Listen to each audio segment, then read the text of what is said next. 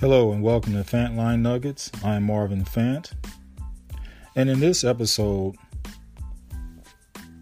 we have the reason Moses didn't enter the Holy Land. And reading from the book of Numbers, chapter 20. Now, we all know about Moses and his leadership of the people of Israel to be freed from the Egyptian stronghold of, of slavery. But I'm going to fast forward and from chapter 20, refer, reference to chapter 20, is that unfortunately the nation's tendency to grumble hadn't changed much during the nearly four decades preceding this entry. And once again, when there was no water for the community, they assembled against Moses and Aaron, talking about the people. The people's complaint was the same as before, and most definitely, they complained almost about everything. And they said, in effect, Why have you brought us out here to, the, to die? So Aaron and Moses took this concern to the Lord, and in response, God commanded Moses to take his staff gather the people, and speak to the rock.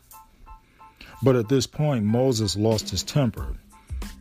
Now, it, it doesn't appear that his anger was directed at God, the faithful provider, but yet he was frustrated with the people and said, Must we bring water out of this rock for you?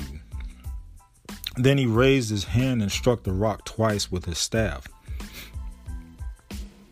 Now, don't miss what might have seem might seem at first to be only a minor breach of obedience here, Moses was had totally failed to obey the Lord, striking a rock instead of speaking to it.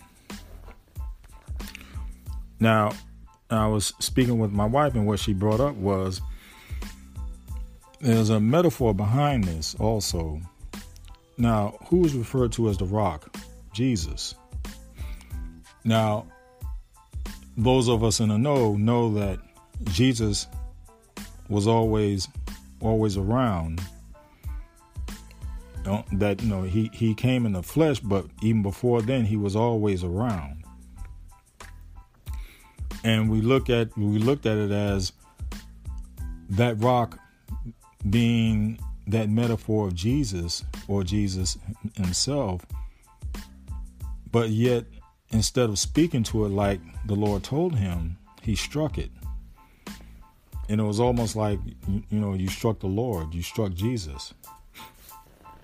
and equally jarring are his words, be it Moses, that he publicly attributed to his own efforts the authority that should have belonged to God alone. And that's another thing. It's it's as if um, well not is as if but he he did he he took credit for what was about to happen and happened. But that situation was God and God alone. But yet Moses took credit for it. Is, he had gotten to the point of this is me doing this and he got ahead of the Lord so the result would be disastrous for God's servant, particularly because of his high spiritual position. The consequences of his sin would be grave indeed. The people got their requested refreshment, of course, be the water, but Moses and Aaron lost their opportunity to enter the promised land. God's indictment and sentence must have been painful to hear and he said, Because you did not trust me to demonstrate my holiness in the sight of the Israelites. And see, and now and that was it right there. God wanted the Israelites to see that it was his doing and not Moses. Moses had no power in this whatsoever. He said, You will not bring this assembly into the land I have given them. The failure of Moses and Aaron to honor the Lord in word and deed meant that they, like the rest of the assembly, would die before the younger generation could possess the land they'd heard so such good things about. This judgment once again directed attention to the Lord's holiness. which the pair had failed to honor. The scene closes with another place along the Israelites' travel route being named because of Israel's sin. The waters of Meribah means the waters of quarreling. And that's what they constantly did. They quarreled, they complained, they argued. Even though they were shown great things along the way in their journey, even though they were saved from the Egyptian army, yet they still continued to look back. They still continued to complain. And with Moses, he got the big head.